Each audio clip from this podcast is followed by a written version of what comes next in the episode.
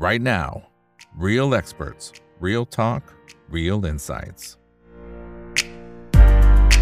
สวัสดีครับ สวัสดีเพื่อนๆนักทุนทุกคนนะครับ นี่คือไรนาบายอีกบรรพททุกเรื่องที่นักทุนต้องรู้นะครับ เมื่อกี้เข้าช้านิดนึงนะครับพอดีกล้องมันเปิดไม่ติดนะครับ แล้วพอเปิดติดปั๊มมันก็เลยเด้งขึ้นมาเมื่อกี้ก็เลยเห็นเออเลยนิดนึงนะครับอ่าช่วงนี้มันลวนๆหน่อยเนาะทางฝั่งของ Facebook นะครับยังไงก็สามารถติดตามได้ทุกช่องทางนะครับทั้ง Facebook YouTube Twitter Clubhouse นะครับแล้วก็ห้อง Open Line Chat สนใจห้องไหนก็สามารถคลิกเข้ามาได้นะครับ แล้วถ้าอยากสนับสนุนช่องถามอีกกับอิกก็ไปทางฝั่งของ YouTube ได้นะครับ สมัครเป็น Membership เดือนละ 50 บาทนะครับ วันนี้ได้รับเกียรติจาก 2 ท่านนะครับ ท่านแรกครับ พี่อั้นคุณภาดลวรรณรัตน์ครับ ผู้ช่วยกรรมการผู้จัดการฝ่ายวิเคราะห์หลักทรัพย์บริษัทหลักทรัพย์หยวนต้าประเทศไทยนะครับ ส่วนท่านที่2ครับพี่เอสครับคุณกรภัทรวรเชษฐ์ผู้อำนวยการฝ่ายวิจัยและบริการการลงทุนกลยุทธ์การลงทุนจากบริษัทหลักทรัพย์โนมุระพัฒนสินนะครับ สวัสดีครับ สวัสดีทั้งสองท่านครับ สวัสดีครับผมบคุณอีกครับสวัสดีเจ้าชายเอ็ดดี้นะครับเจอกันอีกแล้วที่โอ้เจ้าหญิง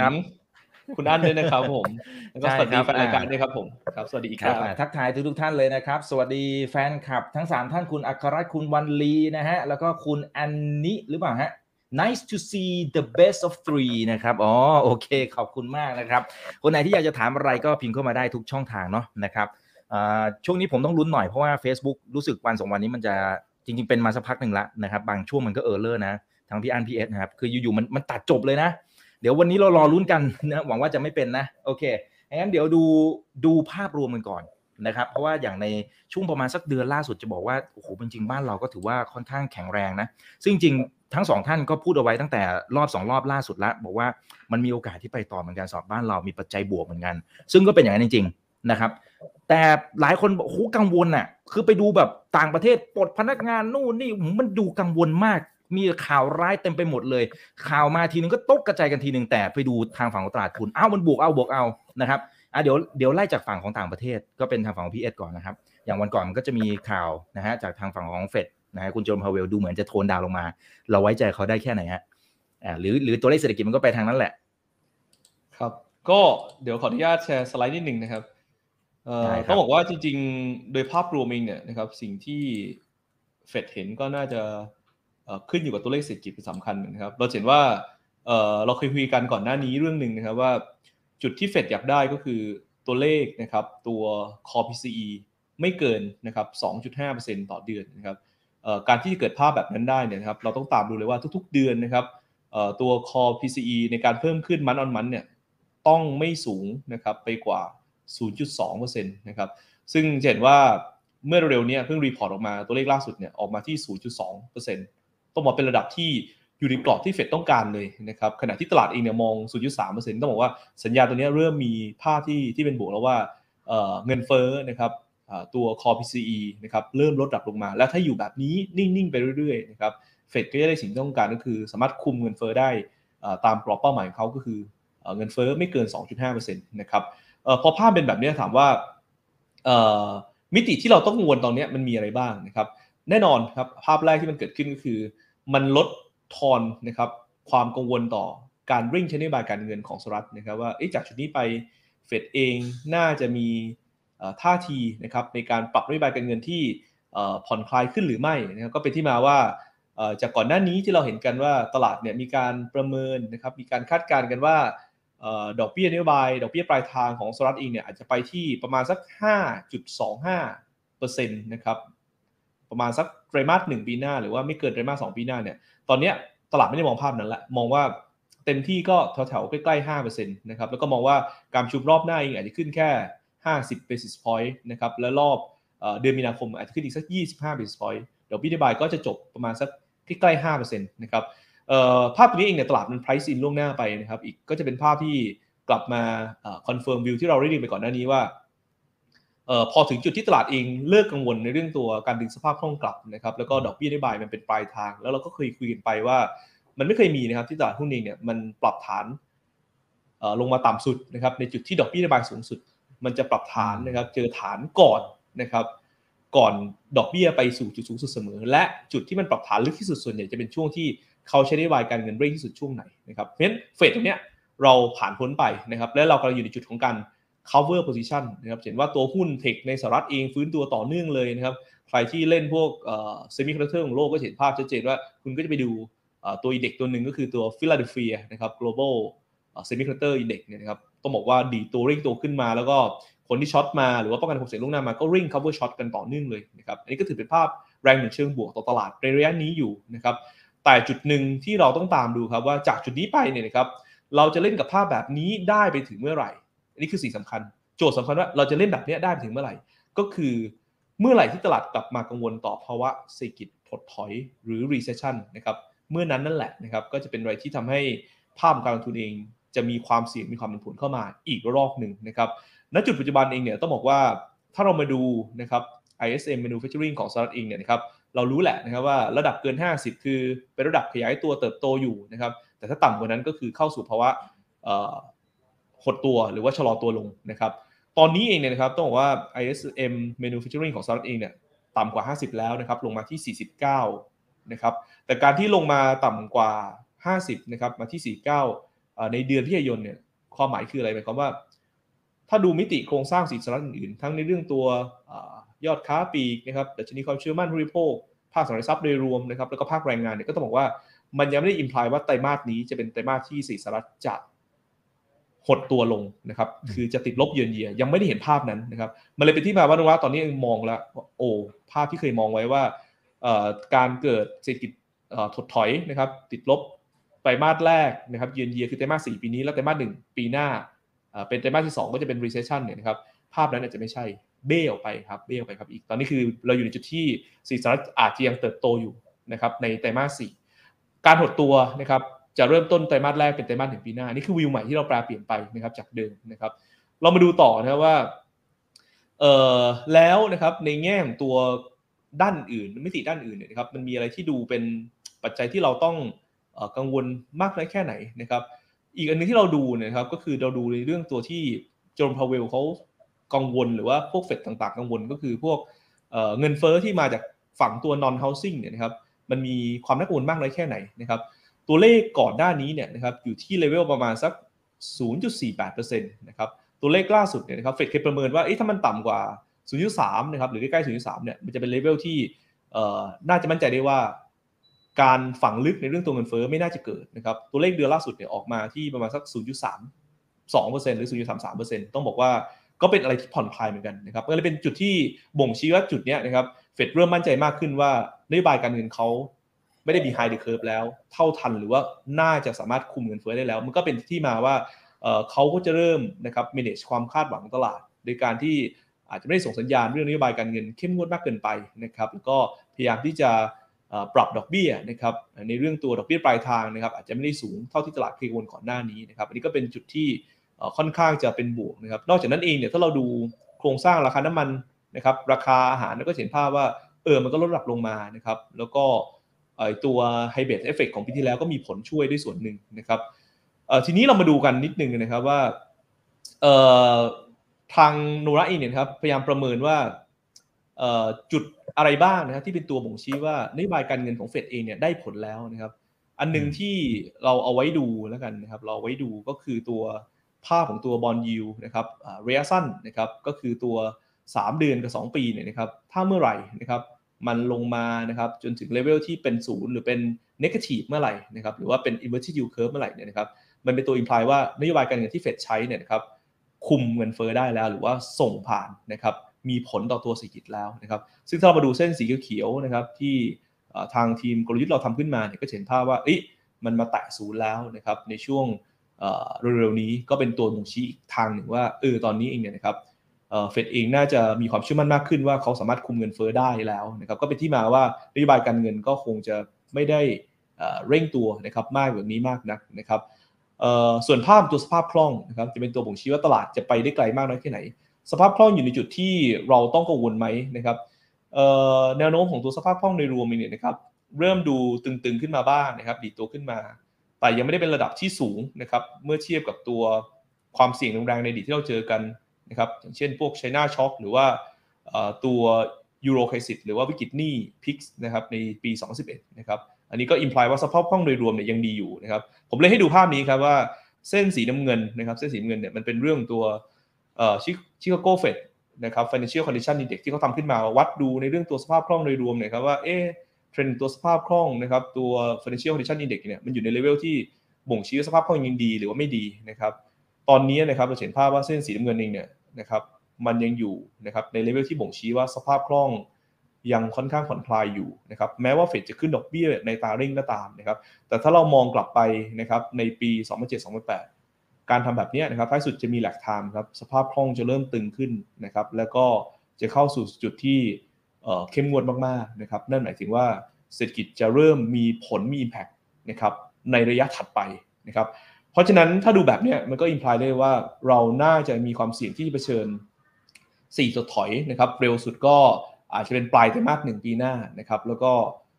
หรือว่าจะเป็นช่วงไตรมาสสปีหน้านะครับเพราะนั้นพอมองภาพแบบนี้ ผมคิดว่าตอนนี้เราต้องพยายามนะครับจับตาดูตัวเลขสีสลับโดยรวมนะครับอย่างต่อเนื่องเลยว่าจากจุดนี้ไป นะครับชะลอได้นะ แต่อย่าชะลอแรงเกินไป ถ้าชะลอแรงเกินไปจะเป็นจุดที่ตลาดเองเริ่มกังวลนะครับต่อความเสี่ยงภาวะ recession มากขึ้นครับอืมครับแต่ฟังดูก็ก็ดูจะผ่อนคลายมากขึ้นนะ พูดถึงนะครับอ่าแต่แต่อย่างไรก็ตามนะครับ มีท่านนี้นะครับ คุณ GM บอกว่า พี่อั้นยิ้มยิ้มสวยๆเลยค่ะแฟนคลับมาชูป้ายไฟนะ แล้วก็ส่งรูปหัวใจมาให้นะครับผมนะฮะแล้วก็บอกว่า อุ้ยไม่เลียไม่ไม่ลืมไม่ลืม ไม่ลืมเชียร์คุณเอ็ดดี้ด้วยค่ะโอเค เอาละเอาละแฟนคลับแต่ละท่านมาเลยครับ สวัสดีเจ้าหญิงเจ้าชายทั้งสองท่านนะนะครับ ส่วนคุณอีกเป็นอะไรดี เออเออลองลองช่วยผมคิดหน่อย ก็ในเมื่อเนี่ยเจ้าหญิงเจ้าชายแล้วผมเป็นอะไรดีเนี่ยนะฮะโอเคเอาละฮะคนไหนที่เข้ามาแล้วฝากก็ไลค์ก็แชร์ทุกช่องทางเลยนะครับ สวัสดี 1,000 ท่านนะครับอ่าท่านไหนที่ดูทาง YouTube อย่าลืม subscribe ด้วยนะ TikTok ก็ไป follow กันได้นะโอเคอ่าพี่อั้นพี่อั้นมองในตลาดบ้านเรานะครับว่าจริงๆ มันก็แข็งมาตลอดนะครับ แต่ว่าวันนี้มันเริ่มเริ่มมีจังหวะของการเทคลงมาบ้างเล็กน้อยนะครับแล้วอาจจะขอเสริมเล็กหน่อยนะครับฝั่งของพี่ฝรั่งเนี่ยโอ้โหนี่ก็เริ่มเริ่มขายออกมาเหมือนกันนะ5,000 กว่าล้านนะครับวันนี้นะฮะแล้วก็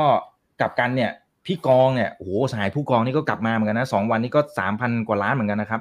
มันสะท้อนวิธีคิดอะไรอย่างไรนะครับ แล้วพี่อั้นให้น้ำหนักปัจจัยไหนในเดือนนี้ครับผมครับสำหรับภาพรวมเดือนธันวาคมนะครับ อั้นมองยังมองบวกต่อเนื่อง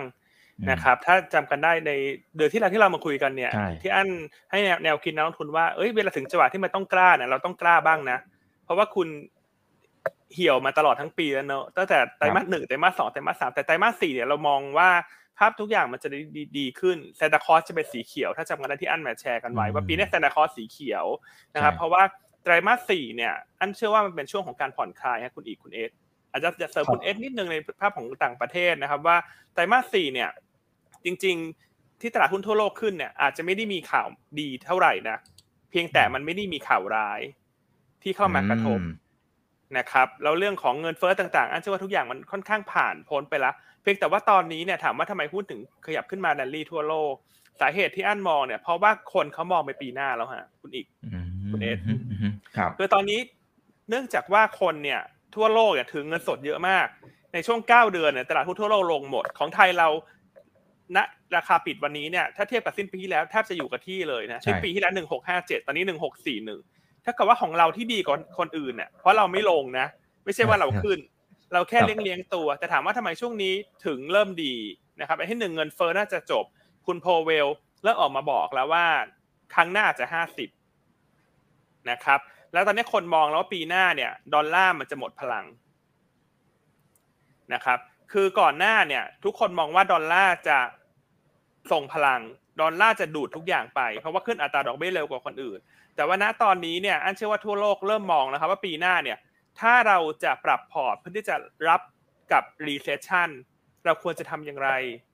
เพราะฉะนั้นเราจะเห็นว่าพอดอลลาร์มันอ่อนค่าลงมาเนี่ยเงินมันก็ไหลกลับเข้ามาตลาดหุ้น emerging market ทองคำนะฮะเป็นสินทรัพย์ที่อั้นอยากจะแนะนำนักลงทุนว่าควรจะต้องสะสมได้ละตั้งแต่ไตรมาสนี้เพราะคิดอั้นคิดว่าปีหน้าเนี่ยทองคำน่าจะ perform ได้ดี นะครับส่วนประเด็นอื่นๆเนี่ยที่ต้องติดตามนะฮะก็นอกจากประชุม FOMC เรื่องของโรคระบาดโควิดในจีนก็เป็นประเด็นปีกย่อยนะครับ แต่ว่าถามว่าในประเทศล่ะ มีประเด็นอะไรที่น่าสนใจรออยู่นะครับ ในช่วงที่เหลือของเดือนนี้นะครับ และโดยส่วนใหญ่เนี่ยอันคิดว่าเป็นประเด็นบวกนะฮะคุณคุณอีคุณเอสนะครับ แต่อันขอแชร์สไลด์นิดหนึ่งนะครับ ปัจจัยในประเทศในช่วงที่เหลือของเดือนนี้เนี่ย หลัก ๆ อันมองว่ามีอยู่ห้าเรื่องนะครับ เพราะเรื่องต่างประเทศคุณคุณเอสสักครู่เล่าไปละนะครับในประเทศเนี่ยก็จะมีเรื่องอะไรความคืบหน้าเลือกตั้ง ตอนนี้เราก็ค่อนข้างที่จะมีความมั่นใจมากขึ้น ว่าการเลือกตั้งเนี่ย ยังไงก็ไม่เกินเจ็ดพฤษภาปีหน้า แต่มีโอกาสที่จะเร็วกว่านั้นอืมถ้ามีการยุบสภาเกิดขึ้นนะฮะหลังจากสารรัฐธรรมนูญท่านก็พิจารณาลงมติวินิจฉัยผ่านไปเรียบร้อยหมดแล้วนะครับ ดังนั้นช่วงนี้จะเห็นได้ว่าหุ้น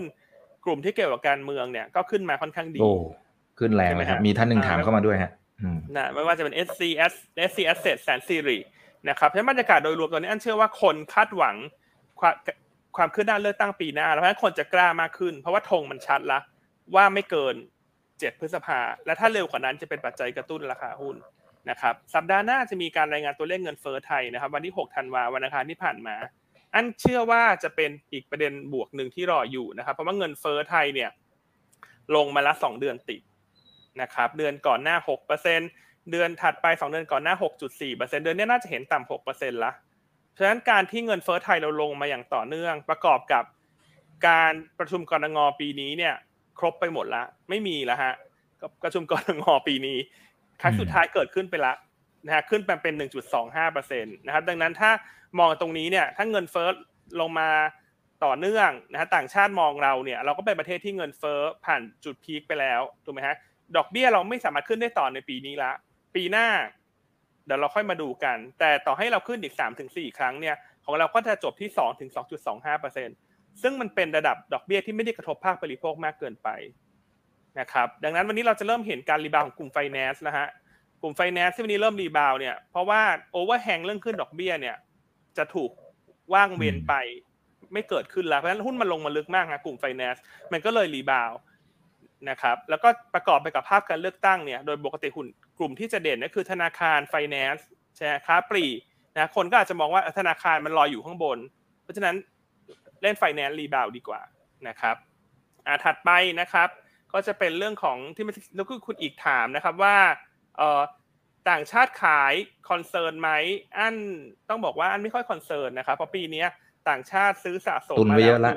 หนึ่งจุดแปดหกแสนคือจะขายบ้างเนี่ยไม่เป็นไรเพียเพียงแต่ว่าโดยปกติเนี่ย เดือนธันวาคมเนี่ย อั้นเชื่อว่ากองทุนในประเทศที่ขายมากเกินไปนะครับ น่าจะกลับมาเป็นหน้าซื้อบ้าง หรืออย่างน้อยก็คือไม่ควรขายเยอะนะครับ แต่ว่าถ้าไปดูสถิติที่เราเก็บมาเนี่ยจะเห็นได้ว่า ยอดซื้อขายของกองทุนในประเทศเอาเฉพาะเดือน December เนี่ยจะเห็นได้ว่าย้อนหลังไปเนี่ยประมาณเกือบสิบปีเนี่ยปกติจะซื้อนะ แต่สองปีที่ผ่านมาเนี่ยทำไมเป็นขายนะครับ ส่วนหนึ่งเกิดจากตรงนี้ครับ เพราะว่า LTF อืมก็เปลี่ยนเป็น SFF SSF นะครับคุณอีกคุณเอสลองดูเอ่อที่อันเก็บภาพมาเสร็จแล้วเมื่อก่อนเนี่ย เดือนสุดท้ายเนี่ย December เนี่ยกองทุนนั่งเฉยๆก็มีเงินไหลเข้ามาอืม สองสามหมื่นล้านทุกปีเลยนะฮะ แต่ว่าสองครับปีที่ผ่านมาเนี่ย เอ้ยมันหายไปนะ จากสองหมื่นเหลือสามพันก็เหลือสองพันอืมเพราะว่าสิ่งที่แตกต่างคือ S S F คือ10ปี แล้วก็อืม L T M เมื่อก่อนเนี่ย ลงทุนได้ในกองทุนที่ซื้อหุ้นในประเทศอ่าแต่ว่า S S F เนี่ยทางเลือกมันเยอะต่างประเทศมัได้มีทั้งต่างประเทศอืมทั้งในประเทศเพราะเพราะฉะนั้นเห็นได้ว่าพฤติกรรมคนเนี่ยก็เปลี่ยนไปฮะว่าพอซื้อ S S F ฉันขอต่างประเทศแล้วกัน แต่ว่ากลายเป็นว่าไปลงต่างประเทศนี่อาจจะบาดเจ็บ มากกว่าลงในประเทศจริงสองปีนี้อันนี้จริงครับใช่ไหมครับอะส่วนดูครับ IMF IMF ก็ซื้อไม่ค่อยเยอะนะฮะแต่ว่าข้อดีคืออะไรฮะ คือปีเนี้ยสถาบันขายเยอะไปอันคิดว่าเขาขายแสนห้าดังนั้นเนี่ยต่อให้ LT เอ่อต่อให้ SSF กับ IMF อาจจะเข้ามาไม่เยอะในปีนี้ แต่อันเชื่อว่ามันต้องมีการคืนกลับสถานะของต่างของสถาบันอยู่แล้วคือเงินมันเข้ามาใหม่ มันต้องเติมเข้ามาในตลาดเพราะฉะนั้นต่างชาติช่วงนี้แม้ว่าจะขาย อันมองว่า สบายๆ ยังมองเหมือนเดิมว่าเดือนธันวาคมเนี่ยสบายๆ ลงมาเป็นจังหวะซื้อ แล้วก็ควรจะมองข้ามปีไปที่ปีหน้าเลยนะครับเพราะว่าภาพโดยรวมเนี่ยของเราเนี่ยก็ยังมีประเด็นบวกคือเรื่องของการเลือกตั้งนะฮะเรื่องของเศรษฐกิจปีหน้าเราจะเติบโตดีจากการท่องเที่ยวนะฮะส่วนประเด็นอื่นๆ ที่เป็นประเด็นเอ่อ catalyst ในเดือนนี้เนี่ยก็ให้ติดตามเรื่องการปรับน้ำหนักดัชนี FTSE ในวันที่ 16 ธันวาคมนะครับ เรื่องของ SET50 rebalance นะครับ ถ้าเอ่อ ถามว่าตัวไหนมีโอกาสเข้ากับตัวโอกาสออกเนี่ยหุ้นที่คาดว่าจะเข้าจะมีเดลต้านะครับราชบุรี CENTEL COM7นะครับส่วนหุ้นที่คาดว่าจะออกเนี่ยคือ IRPC SAWAD BLA แล้วก็ KCE นะครับเพราะฉะนั้นอันยังมองเหมือนเดิมครับว่าเดือนธันวาจะเป็นเดือนที่ดี แล้วก็ตลาดหุ้นน่าจะไต่ขึ้นไปได้ น่าจะปิดสิ้นปีได้สัก 1,660ถึง1,670 จุด ส่วนความกังวลเรื่อง recession ปีหน้าเนี่ยต้องบอกให้ทุกคนเตรียมใจรับมือไว้เลย นะครับอืมอ่าแต่ว่าเราจะปรับตัวยังไงล่ะในการรับมือแน่นอน ปีเนี้ยคนที่ทำ asset allocation อาจจะรู้สึกว่า เอ้ยฉันมาผิดทางหรือเปล่าเละเพราะฮะฉันยิ่งถ้าฉันยิ่ง allocation ฉันยิ่งเหมือนเหมือนเหมือนไปรับกระสุนไปหมดจากประเทศ แต่อันเชื่อว่าปีหน้าเนี่ย มันจะสะท้อนให้เห็นว่าการทำ asset allocation เนี่ย ช่วยปกป้องความเสี่ยงให้กับท่าน ไม่ว่าจะเป็นการไปซื้อทองคำหรือว่าจะไปลงทุนในตราสารพันธบัตรสหรัฐ เพราะว่าถ้า yield peak หมายความว่าราคาพันธบัตรคือซื้อที่ระดับนอนก้นอืมนะครับ เพราะฉะนั้นอันเลยแนะนำว่าปีหน้าเนี่ยก็ก็เน้นให้ทางการทำ asset allocation ส่วนที่สำคัญเลยที่อยากจะวันนี้ไม่อยากจะมาแชร์ในรายการคือปีนี้เนี่ย อันว่าภาพมันแตกต่างคือ คือเวลาเราเห็นข่าวร้ายเนี่ย หุ้นขึ้นใช่ไหมครับคุณอีก ครับ ข่าวร้ายเช่นเศรษฐกิจไม่ดี ภาคแรงงานไม่ดีหุ้นมันขึ้น เพราะว่าคนเขามองว่าปีเนี้ย ความกังวลมันคือเงินเฟ้อ เพราะฉะนั้นพอไม่ดีคนก็จะกังวลว่าเงินคนก็จะชอบเพราะเงินเฟอ้อมันจะลงเศรษฐกิจไม่ดี แต่ปีหน้าเนี่ย คุณอย่าตีความแบบนี้นะ ปีหน้าเนี่ยต้องตีความว่าเศรษฐกิจ ตัวเลขเศรษฐกิจไม่ดีหุ้นลง ตัวเลขเศรษฐกิจดีหุ้นขึ้นฮะเพราะปีหน้าคนกลัว recession ดังนั้นปีหน้าหุ้นจะเคลื่อนไหวโดยไม่สวนความรู้สึกนะครับ อันอันเลยก็มอง ประมาณนี้ครับคุณคุณคุณอีกอ่าแต่แต่สั้นๆนิดนึงครับพี่อั้นแล้วอ่าถ้าสมมุติว่าเรามองว่าปีหน้าต่างประเทศมันมีโอกาสที่ recession บ้านเรานี่ buffer พอหรือเปล่ากันชนของเราพอไหมฮะ ที่จะรองรับแรงกระแทก อั้นเชื่อว่าตลาดหุ้นไทยในปีหน้าเนี่ย ภาพจะไม่ค่อยต่างกับปีนี้ ในส่วนของครึ่งปีแรกนะครับ เพราะของเราเนี่ย พอเข้าโหมดของการเลือกตั้งเนี่ย แล้วก็ประกอบกับสภาพคล่องในประเทศเยอะมากนะสถาบันขายหนักขนาดนี้ ปีนี้นักลงทุนบุคคลก็ขายอยู่ประมาณสามหมื่นล้าน เพราะฉะนั้นปีหน้าเนี่ยอันเชื่อว่าฝรั่งก็หลบภัยฮะเพราะว่าฝรั่งก็ซื้อสหรัฐซื้อยุโรปไม่ได้เพราะมี recession พอดอลลาร์อ่อนเนี่ยเขาก็หาที่ที่จะวิ่งมาลงในตลาดหุ้น emerging market เพราะฉะนั้นอันเชื่อว่าปีหน้าต่างชาติซื้อต่อ แล้วก็สภาพคล่องในประเทศเนี่ยจะผลักดันเพียงพอให้ตลาดหุ้นไทยอืมเป็นที่เอ่อหลบภัยได้ดีนะแต่ว่าถ้ามันขึ้นไปพีคสักช่วงหลังเลือกตั้งสิ อันว่าหลังจากนั้นนะครึ่งปีหลังต่างประเทศจะน่าสนใจ ไทยจะด้อยลงในครึ่งปีหลังครับ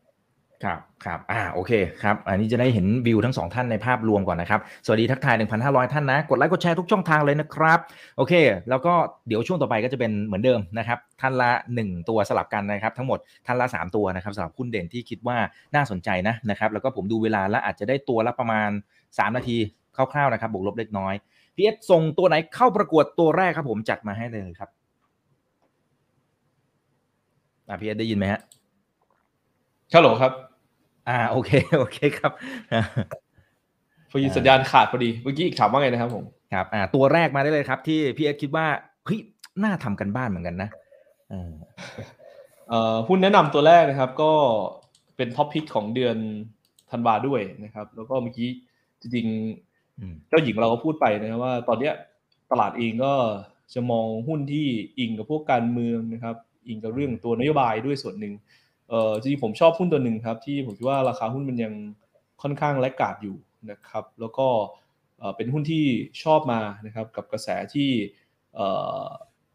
นโยบายต่างๆ มันจะเริ่มออกมามากขึ้นนะครับตั้งแต่สัปดาห์หน้าเลยเตรียมตัวดูได้เลยครับว่านโยบายของตัวพรรคการเมืองต่างๆ จะเริ่มมีแคมเปญออกมาแล้วชัดเจนมากขึ้น ผมคิดว่าธีมหนึ่งที่ทุกรัฐบาลนะครับน่าจะขับเคลื่อนต่อก็คือการพยายามดึง foreign direct investment เข้ามาในบ้านเรานะครับเพราะฉะนั้นหุ้นกลุ่มนิคมอุตสาหกรรมเนี่ยผมคิดว่าเป็นทางเลือกหนึ่งที่น่าสนใจนะครับแล้วเราก็มาดูว่าเอ๊ะนิคมบ้านเราเนี่ยใครที่ยังดูแลกขาดอยู่บ้างนะครับผมชอบหุ้นอย่างตัวอมตะนะครับที่ผมคิดว่ามันมีภาพจิ๊กซอว์ที่ที่น่าสนใจคือเรื่องตัวแผนการลงทุนที่มีการเซตอัพมาตั้งแต่รัฐบาลชุดปัจจุบันเนี่ยนะครับในเรื่องตัว ให้สิทธิพิเศษต่างๆของ EEC นะครับแล้วก็รวมถึงตัว High Speed นะครับเชื่อมโยง 3 สนามบินนะครับผมคิดว่าในขวบของรัฐบาลชุดถัดไปเนี่ยโปรเจกต์ต่างๆ เหล่านี้จะถูกเร่งนะครับผลักดันให้แล้วเสร็จนะครับเพราะฉะนั้นกลุ่มนิคมเป็นกลุ่มที่ได้ประโยชน์เชิงบวก แล้วก็จิตยานะครับอีกเรื่องหนึ่งก็คือเรื่องตัวความเสี่ยงด้าน geopolitical risk เนี่ยผมคิดว่าภาพระยะกลางระยะยาวมันจะไม่ผ่อนคลายไปเร็วนะครับก็จะเป็นจุดที่ทำให้ภาพของตัว relocation นะครับของทางผิดมา แถวบ้านเรานะครับยังคงเป็นอะไรที่น่าสนใจอยู่นะครับ ตัวนี้เนี่ยเรามี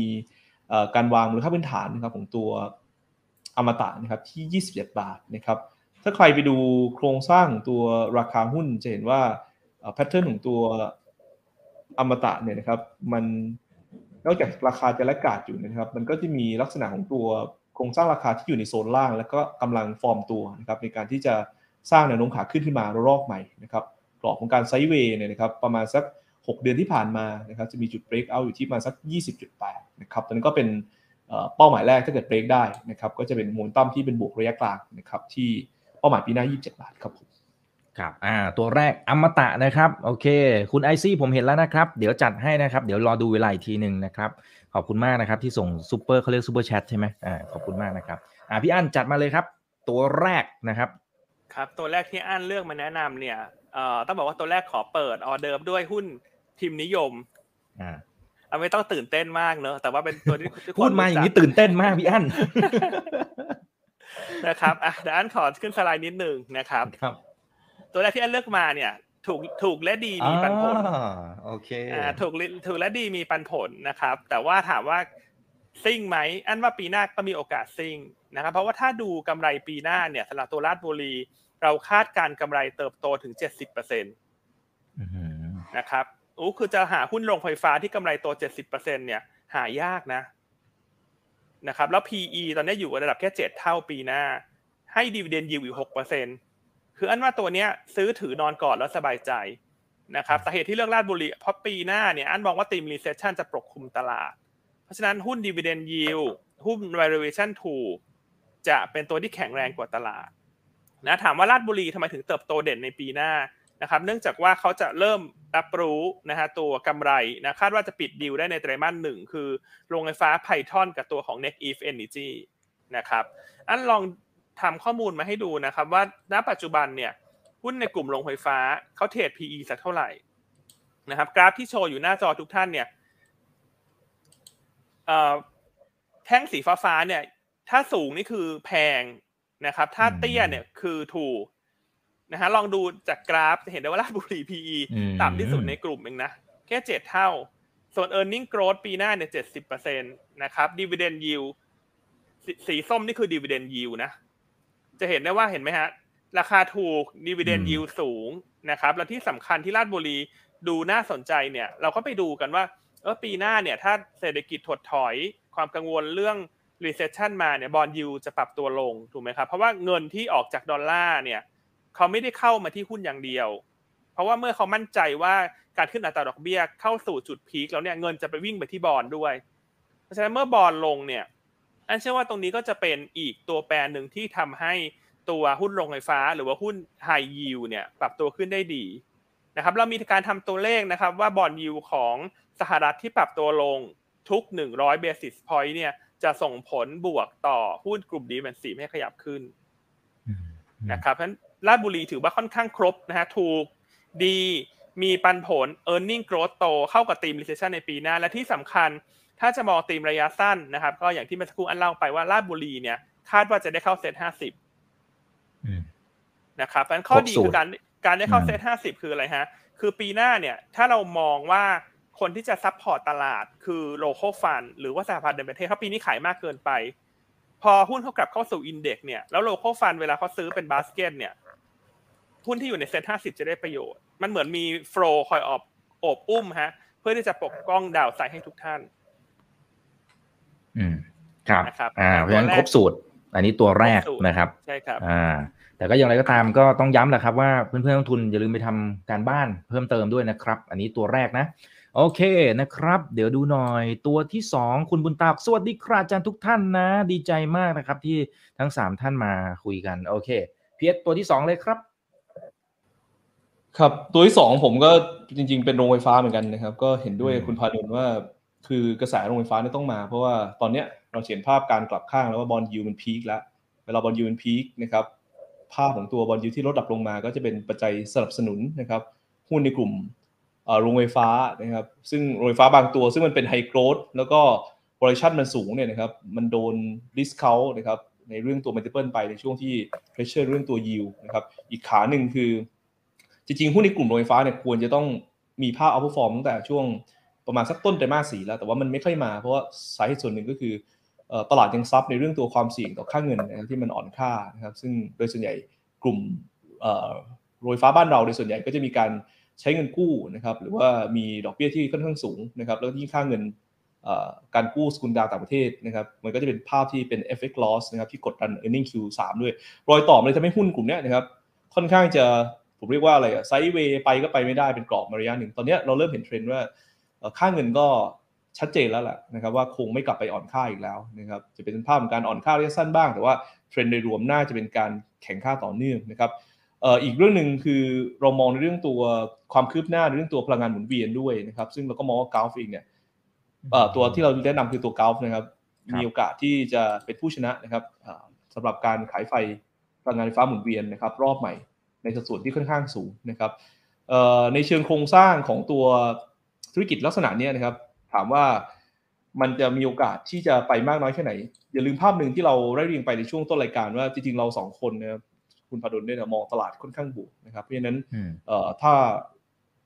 ตลาดจะไปได้นะครับ หุ้นโรงไฟฟ้าขนาดใหญ่ก็ต้องมานะครับทริกเกอร์ของกราฟอีกเรื่องหนึ่งคือ e a r n i n g ครับ ปีเนี้ยนะครับ e a r n i n g เขาเบสอยู่ที่ประมาณสัก 9,000 ล้านบาท พอเข้าสู่ปี 2023 นะครับ จุดเปลี่ยนของ e a r n i n g ก็คือจะมีโรงไฟฟ้า COD ใหม่ๆเพิ่มขึ้นนะครับ e a r n i n g จะเร่งตัวจาก 9,000 นะครับ ไป 17,000 ล้านบาทที่เรา projection นะครับ ด้วย การเติบโตของตัว EPS growth ปีหน้าที่ 89%จากปีนี้ 18%นะครับ ผมคิดว่าเป็นจุดที่ดีครับว่าเอ่อเอาเฉพาะไตรมาสเอาเฉพาะเดือนธันวาคมก่อนก็หุ้นกราฟก็น่าจะเป็นตัวที่ outperform แล้วก็มองไปจนถึงการเลือกตั้งนะครับกราฟก็น่าจะมีโอกาสที่จะ outperform แล้วก็นำตลาดขึ้นไปด้วยนะครับเอ่อระยะสั้นเองก็ลองดูแนวต้านแถวๆ55 บาทจนถึง 57 ก่อนนะครับสำหรับกราฟ energy ครับผม ครับอ่าโอเคครับ ขอบคุณมากนะครับ ตัวแรกอมตะตัวที่ 2 คือ Gulf Energy นะครับอ่าพี่อั้นครับ ตัวแรกราชบุรีตัวที่ 2 ครับตัวที่สองก็ยังเป็นหุ้นไซส์ใหญ่อยู่นะครับอ่าคือตัวแมคโครอ่าโอเคนะครับอันคิดว่าแมคโครเนี่ยน่าจะถึงเวลาแล้วที่จะกลับมา outperform กลุ่มนะครับคือก่อนหน้าเนี่ยเขามีปัญหาเรื่อง free float นะครับคุณอีกคุณเอสครับก็คือครับ free float เนี่ยไม่ถึงเกณฑ์นะครับเพราะฉะนั้นก็เลยไม่ได้เข้า index อะไรสักอย่างเลย แต่ล่าสุดเนี่ยบริษัทมีการทำ big lot ออกมาเรียบร้อยแล้วนะครับก็ตอนนี้ free float เนี่ยเพิ่มขึ้นมา 15%เอืมพราะฉะนั้นประเด็นบวกข้อที่หนึ่งที่รออยู่สำหรับแมคโครเนี่ยคือโอกาสที่จะเข้าดัชนีต่างประเทศเนี่ยน่าจะเกิดขึ้นในไตรมาสหนึ่งปีหน้านะครับส่วนเซ็ตห้าสิบเซ็ตร้อยเนี่ยอาจจะต้องรออีกสักพักหนึ่งจนกว่า free float จะกลับเข้าสู่ระดับยี่สิบเปอร์เซ็นต์นะครับซึ่งอันคิดว่าน่าจะเกิดขึ้นหลังจากราคาหุ้นเนี่ยฟื้นตัวกลับขึ้นมาใกล้ ๆ ระดับราคา PO ที่43บาท50 นะครับส่วนภาพเดือนธันวาคมเนี่ยถามว่าทำไมแมคโครเอ่อน่าสนใจนอกจากเรื่องของ free float ที่เพิ่มขึ้นโอกาสในการเข้า index ต่างประเทศนะครับมันอยู่ที่เรื่องของกำไรนะครับเพราะว่าไตรมาส4เนี่ยเป็น high season ของธุรกิจค้าปลีกนะครับแล้วก็เป็นครั้งแรกในรอบ 3 ปี ที่พวกเราทุกคนเนี่ยจะได้ออกไปเฉลิมฉลองเทศกาลปีใหม่ ใช่ไหมครับ เทียบกับ 2 ปีก่อนหน้าเนี่ยเออเราเราลุ้นการจุดพลุผ่านหน้าจอทีวีนะเฉลิมฉลองปีใหม่ จุดพลุสิ้นปี แต่ปีเนี้ยอันว่าคนจัดหนัก เพราะพอได้ออกไปเนี่ย แน่นอนว่าธุรกิจร้านอาหารต่างๆ เนี่ย จะได้รับประโยชน์โดยตรงนะครับ ซึ่งทางด้านแมคโครเนี่ยเขามีสัดส่วนในการขาย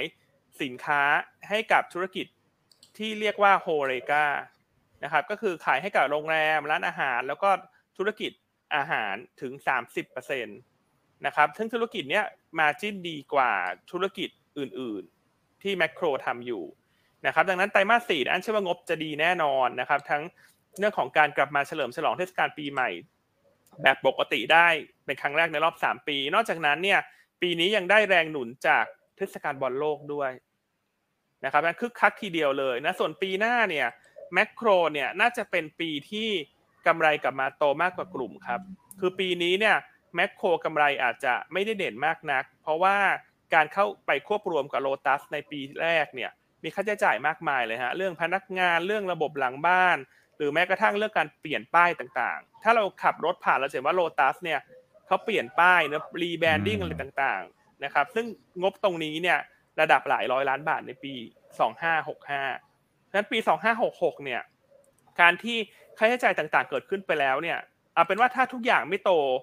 แต่ค่าใช้จ่ายหายไปกำไรก็โตแล้ว นะครับ ซึ่งทางหยวนต้าเราเนี่ยไปทำตัวเลขกำไรมาว่าปีหน้าเนี่ยถ้าหุ้นในกลุ่มค้าปลีกทั้งหมดที่เรา cover เนี่ยใครจะโตมากโตน้อยนะครับกราฟสีแดงๆเนี่ยจริงๆอันควรจะทำเป็นสีเขียวเนอะเพราะว่าหุ้นโตเป็นสีเขียวจะได้เด่นแล้วต้องบอกกันว่าสีแดงสีแดงสูงๆนี่คือดีนะ จะเห็นเห็นไหมครับว่าถ้าดูในกลุ่มเนี่ย average ปีหน้าเนี่ยเราคาดกำไรโตสามสิบเปอร์เซ็นต์อ้แต่แมคโครนี่โตหกสิบนะ ราะฉะนั้นตัวแรกที่เลือกมาลาดบุรีนี่กำไรโตเจ็ดสิบแมคโครนี่ไม่ยิ่งหย่อนกว่ากันนะฮะกำไรค่าโตถึงหกสิบเปอร์เซ็นตนะครับแล้วนอกจากนั้นเนี่ยถ้ามองเรื่องของปัจจัยการเมืองที่เราคุยกันเนี่ยเวลามีการเลือกตั้งในกลุ่มที่ outperform ตลาดคือค้าปลีกนะฮะนะครับธนาคารไฟแนนซ์แล้วก็กลุ่มที่เชื่อมโยงปัจจัยการเมืองเพราะฉะนั้นแมคโครเนี่ยก็จะได้ประโยชน์ตรงนี้ด้วยนะครับเรามองเราลองไปดูการเคลื่อนไหวของราคาหุ้นแมคโคร ในการเลือกตั้งครั้งก่อนหน้าเนี่ยจะเห็นได้ว่าขยับขึ้นได้ดีกว่ากลุ่มครับนะครับถ้าดูก่อนเลือกตั้ง 6 เดือนเนี่ยแมคโครขึ้น 4ค้าปลีกขึ้นแค่ 0.4 ถ้าก่อนเลือกตั้ง 3 เดือนแมคโครขึ้น 10นะค้าปลีกขึ้น 5 ถ้าเกิดว่าตัวนี้เนี่ยจุดที่น่าสนใจนอกจาก e a r n i n g growth มันจะเด่นที่สุดในปีหน้า ถ้ามีการเลือกตั้ง ถ้าคุณชอบค้าปลีก คุณต้องเอาตัวที่ขึ้นมากกว่ากลุ่ม ซึ่งคำตอบของอันคือแมคโคร นะครับอ่าแล้วก็สุดท้ายเนี่ยเนื่องจากปีหน้าเนี่ย การเลือกหุ้นของการเลือกหุ้นของของอันเนี่ยอันจะมองว่าเราจะหาโกรธอย่างเดียวไม่ได้นะ เราต้องหาหุ้นที่มันถูกด้วยนะครับ เราก็เลยไปลองดึงตัวเลขมาว่าถ้าเทียบ price per book ปีหน้าเนี่ย ตอนนี้ตัวไหนยังถูกกว่าค่าเฉลี่ยของกลุ่มนะครับเมื่อกี้กำไรโตมากกว่ากลุ่มนะฮะที่เมื่อกี้ให้ดูภาพไปแล้วณปัจจุบันเนี่ยแมคโครเทรดที่ 1.4 เท่าบุ๊กเท่านั้นเองครับคุณอีก เทียบกับค่าเฉลี่ยของกลุ่มเนี่ยคือ 3.7 นะครับเพราะฉะนั้นอะไรคิดว่าไม่ว่าจะดูในแง่ของ e a r n i n g growth ในแง่ของเลือกตั้ง ในแง่ของการเข้าอินเด็กซ์ต่างประเทศ ในแง่ของ valuation เนี่ยอันคิดว่าแมคโครค่อนข้างเป็นหุ้นใหญ่ที่น่าจะเอา perform ได้ และการ out perform เนี่ยควรจะเริ่มตั้งแต่เดือนธันวา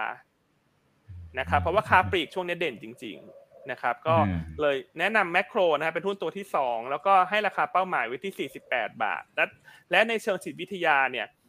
ถ้าเมื่อใดที่ราคาหุ้นเข้าใกล้ 43 บาท 50 ที่เป็นราคา PO เนี่ย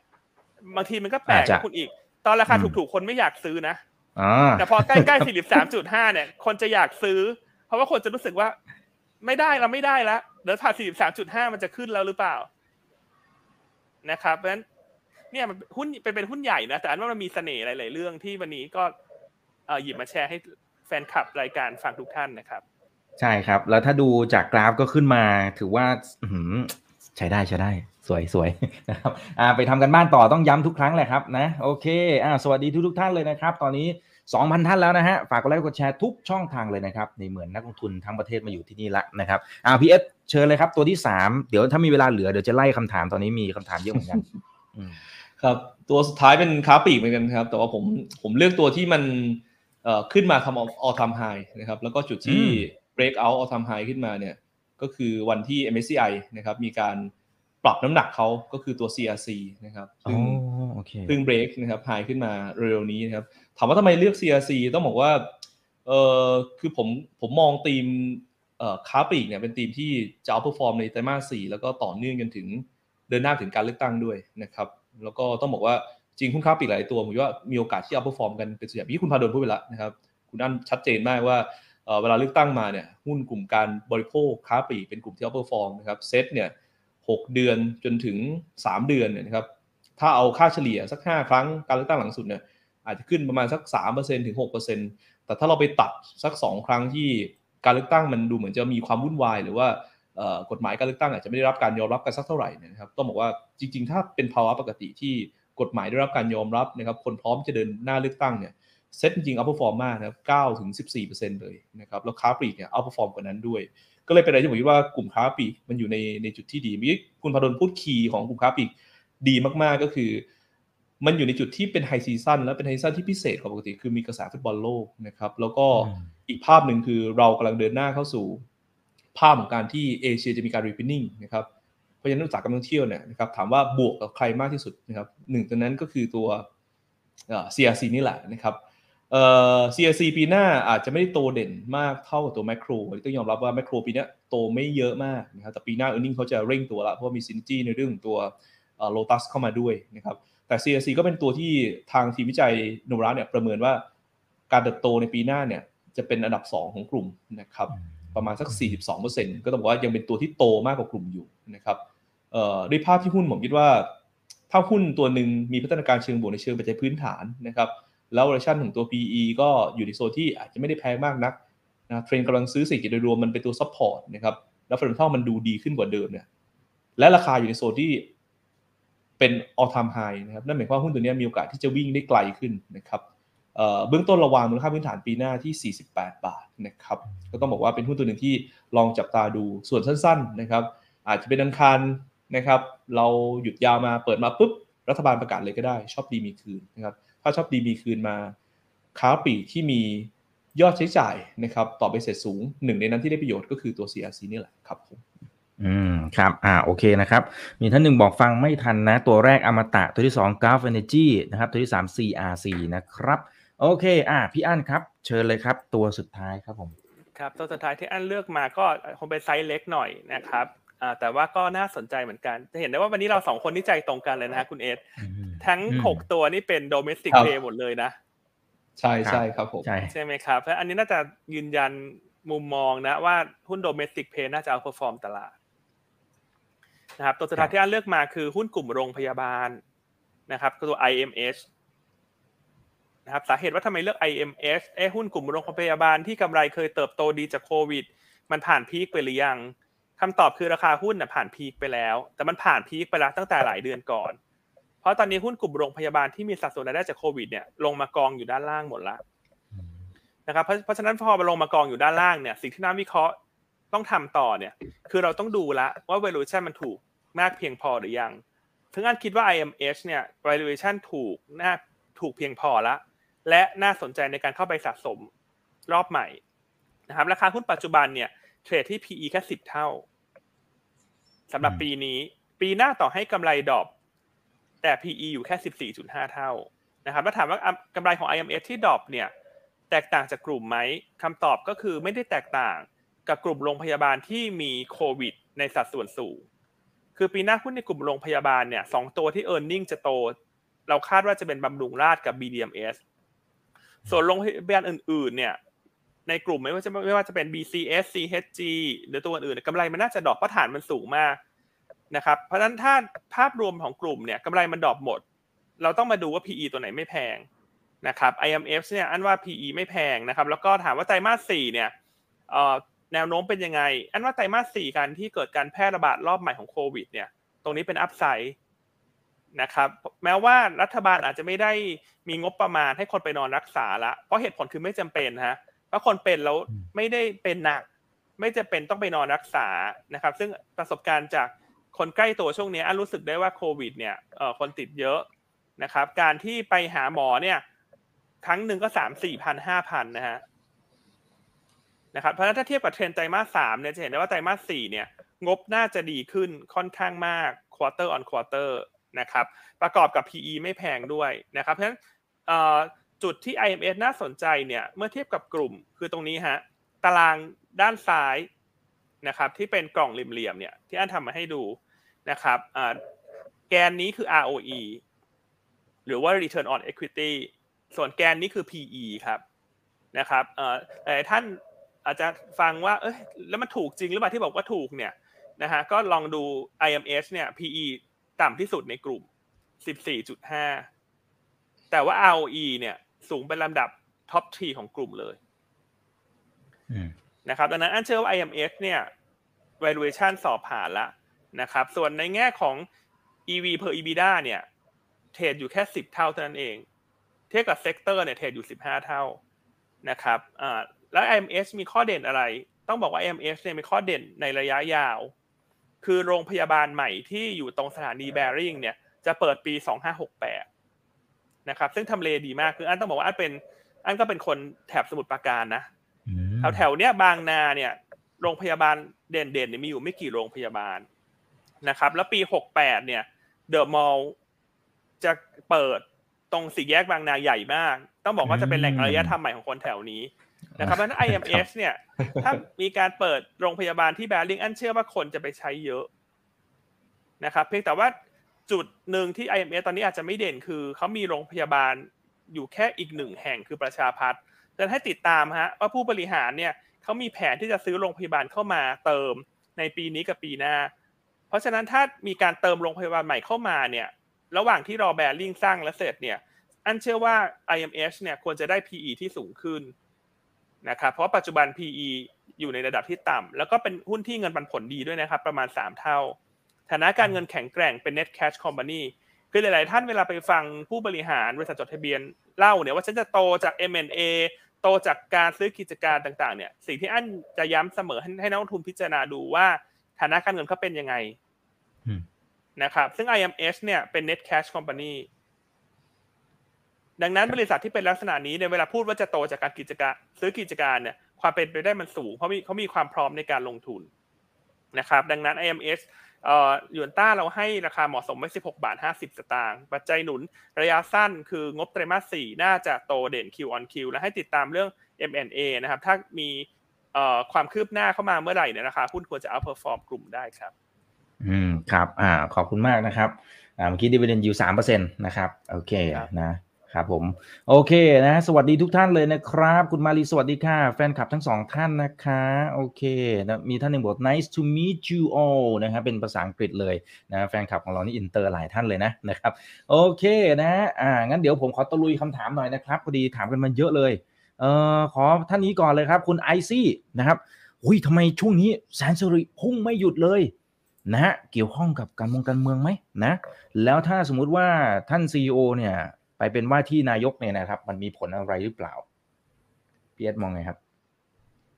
เออจริงๆต้องบอกว่าไอการขึ้นมาของตัว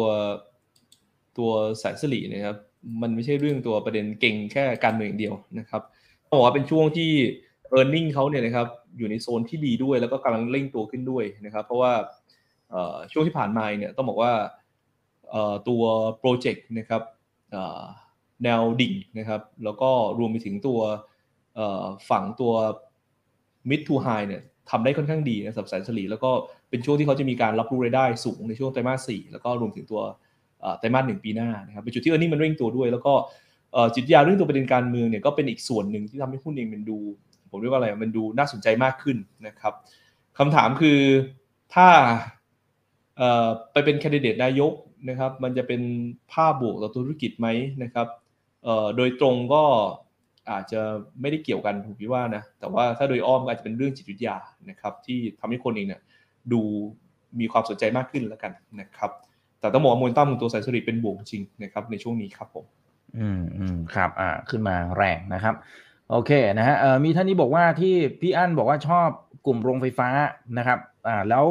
ถ้ามันเป็นไอตัวอื่นอ๋อจริงกราฟถ้ากราฟเนี่ยเมื่อกี้พีเอสบอกไปแล้วนะครับ โอเคนะโอเคเดี๋ยวขอดูหน่อยนะครับทั้างนั้นเดี๋ยวขอข้ามเนาะนะครับอ่าแล้วแล้วถ้าเป็น BCPG ล่ะครับเขาก็เป็นโรงไฟฟ้าแต่ทำไมดูเหมือนพี่อั้นไม่ได้สนใจหรือเปล่าครับ คุณรถครับแต่โรงไฟฟ้าเนี่ย จริงๆ อันก็ชอบหลายตัวนะเพียงแต่ที่ลาดลาดบุรี เพราะว่าอันรู้สึกว่ามันมีเรื่องเซ็ตห้าสิบที่จะเข้าด้วย แล้วก็ราคาค่อนข้างถูกนะครับ แต่ตัวอื่นในกลุ่มเนี่ยไม่ว่าจะเป็นกราฟที่คุณเอสเลือกมาเนี่ย GPSC กันกูลนะครับส่วนใหญ่ชอบหมด ส่วน BCPG เนี่ยอาจจะชอบน้อยกว่าคนอื่นครับ เพราะว่าตอนนี้กลุ่มโรงไฟฟ้าเนี่ยเขาเล่นเรื่องการประมูลโรงไฟฟ้าพลังงานหมุนเวียนรอบใหม่ 5,200 เมกะวัตต์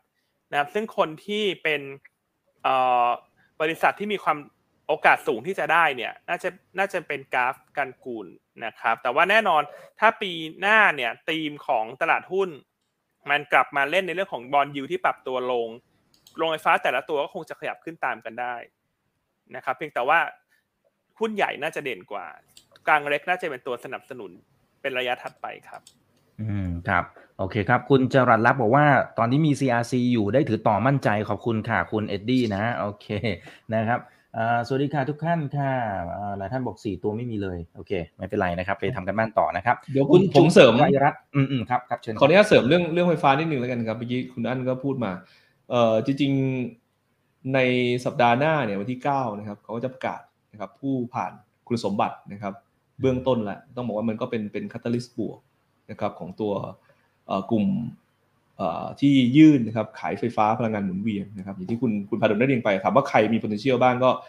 GPSC Gulf นะครับกันกุลก็เป็นตัวหลักๆนะครับแล้วก็อีกอันนึงมันเป็น time frame เดียวกันนะครับก็คือตัว โรงไฟฟ้าขยายอุตสาหกรรมร้อยเมกะวัตต์นะครับคือ process ของตัวนี้มันไป parallel ครับอีกก็มกราคมปีหน้าก็จะประกาศนะครับผู้ผ่านความพร้อมเกณฑ์ทางเทคนิคขั้นต่ำนะครับแล้วก็ 15 มีนาคมเนี่ยเป็นวันเดียวกันเลยที่ประกาศผู้ชนะนะครับถ้ามาดูในขาตัวพวกโรงไฟฟ้าขยะอุตสาหกรรม มันก็จะมีอยู่ 2 ตัวที่น่าสนใจ อาจจะเป็น ETC นะครับหรือว่าตัว Battery World Green นะครับแล้วอาจจะมีตัวประกอบด้วยที่เก่งๆกันเข้ามาก็จะมีพวก วาอัพนะครับหรือว่าพวกซูเปอร์อะไรพวกนี้นะครับเพราะฉะนั้นตอนนี้ต้องบอกว่ากระแสโรงไฟฟ้าเนี่ยผมคิดว่าน่าอยู่ในจุดที่หุ้นมีโอกาส outperform นะเพราะว่ามันมี catalyst เข้ามานะครับหลาย segment เหมือนกันนะครับอย่างตัวราชบุรีที่คุณอั้นได้เรียนไป ก็ชัดเจนว่ามันมีเสน่ห์นอกจากเรื่องตัวยิวเรื่องตัววอลเลชันมันมีเรื่องตัวโอกาสในการเข้า SET50 ซึ่งมีโอกาสที่จะเข้าสูงมากครับผม อืมครับอ่าขอบคุณครับ น่าจะได้อีกท่านละหนึ่งคำถามนะครับ คุณจุไรรัตน์บอกว่ากลุ่มนิคมอุตสาหกรรมนะฮะที่เมื่อกี้อาจจะต่อเนื่องจากที่พี่เอสบอกอ่าทางฝั่งของอมตะนะครับเขาบอกเฮ้ยแต่ทำไมตัวอื่นน่ะ พวกปิ่นนะครับ ปิ่นทองโรจนะเนี่ยมันไม่ขึ้นแถมบางช่วงราคาลง FDI มันน่าจะมาหมดหรือเปล่า แล้ววาเนี่ยพีเอสไม่ชอบหรือ อืมมันก็ขึ้นมาจริง WHA เนี่ยต้องบอกว่าปีนี้เป็นปีที่ยอดขายเร่งตัวมากนะครับปิดได้ทั้งปีประมาณสัก พันหกร้อยไร่นะครับ แล้วก็ขายพวกเจ้าใหญ่ด้วยนะครับ พวก BYD BYD นะครับ พวก EV คือวิธีทำธุรกิจของตัว WHA ก็คือพยายามจะขายไซส์ใหญ่นะครับ ส่วนอมตะเองเขาไม่ได้ไม่ได้เน้นขายไซส์ใหญ่นะครับเขาเน้นค่อย ๆ ขาย แล้วก็พยายามที่จะขายกลุ่มที่เป็นขนาดกลางขนาดเล็กบ้างนะครับ พยายาม diversify ลูกค้านะครับ อันนี้ก็เป็นเป็นนโยบายของเขาที่อาจจะมีความแตกต่าง แต่แต่โดยภาพรวมนะครับพอถึงจุดหนึ่งเนี่ยนะครับ ตลาดเองต้องมีตัว lead ขึ้นไปก่อนนะครับผมคิดว่า WHA อมตะเนี่ยจะเริ่มนำขึ้นมาแล้วพอกระแสเรื่อง investment มันชัดเจนขึ้นเรื่อยๆนะครับรับกับปีหน้าเนี่ยผมคิดว่าตัวกลางตัวเล็กก็อาจจะเริ่มขยับมานะครับนี่ก็จะเป็นโครงสร้างปกติ เหมือนกันกลุ่มโรงไฟฟ้าเนี่ย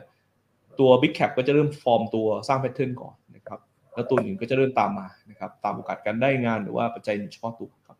อืมครับอ่าขอบคุณครับอ่าพี่อั้นครับเอ่อท่านนี้บอกว่าคุณชิบะนะบอกสงสัยนะครับ IMH ทำไมรายได้ธุรกิจโรงพยาบาลโหทำไมถึงมี gross profit margin net profit margin สูงกว่าชาวบ้านชาวช่องเขาอะฮะในช่วงที่ผ่านมา gross มันตั้ง 60-70%มันเกิดอะไรขึ้นครับ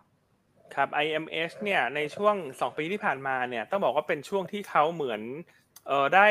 วินฟอลฮะได้อานิสงจากโควิดค่อนข้างมากนะครับ เพราะว่าเนื่องจากโรงพยาบาลเขาเนี่ยรับผู้ป่วยโควิดเป็นหลักเลยนะครับ เพราะฉะนั้น พอช่วงที่โควิดระบาดก่อนหน้าเนี่ย มีจำนวนคนมารักษาแล้วเป็น IPD เยอะนะครับ จะได้มาจิ้นสูงกว่า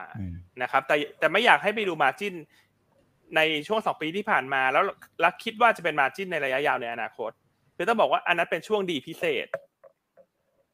นะครับ ช่วงดีพิเศษ แต่ว่าตั้งแต่ปีนี้เป็นต้นปลายจนถึงปีหน้าเนี่ย ก็จะกลับเข้ามาสู่ระดับปีปกติ อ่าใช่ครับนะครับอ่าซึ่งถ้าไปดูงบของตัวอื่นๆในกลุ่มเนี่ยไม่ว่าจะเป็น BCS CHG หรือว่าบริษัทโรงพยาบาลอื่นๆ ที่มีโควิด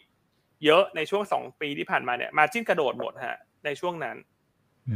นะครับครับอ่าเพราะฉะนั้นต้องต้องดูด้วยนะครับ ว่าช่วงนั้นมันเคยได้รับผลประโยชน์จากช่วงโควิดมากน้อยแค่ไหนยังไงนะครับ เอาละฮะก็เดี๋ยวอาจจะขออนุญาตจบตอนนี้ก่อนนะครับ พอดีหลังบ้านมีอะไรบางอย่างแล้วนะครับ ขอบพระคุณทั้งสองท่านนะครับ ที่เข้ามาร่วมพูดคุยกันในค่ำคืนนี้นะครับ แล้วก็อยู่กันอุ่นหนาฝาข้างมากๆเลยครับ2,100 ท่านนะ ครั้งหน้าจะเป็นเรื่องไหนเดี๋ยวรอติดตามกันด้วยนะครับ วันนี้ขอบพระคุณทั้งสองท่านครับ นี่คือไรนาสวัสดีครับมาอีกวันพดทุกเรื่องที่นักทุนต้องรู้นะครับ วันนี้สวัสดีครับ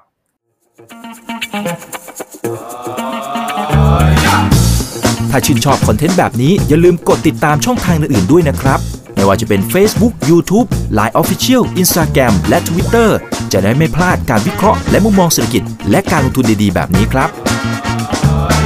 อย่าลืมนะครับว่าเริ่มต้นวันนี้ดีที่สุด ขอให้ทุกท่านโชคดี และมีอิสรภาพในการใช้ชีวิต ผม อีกบรรพฒนาเพิ่มสุขครับ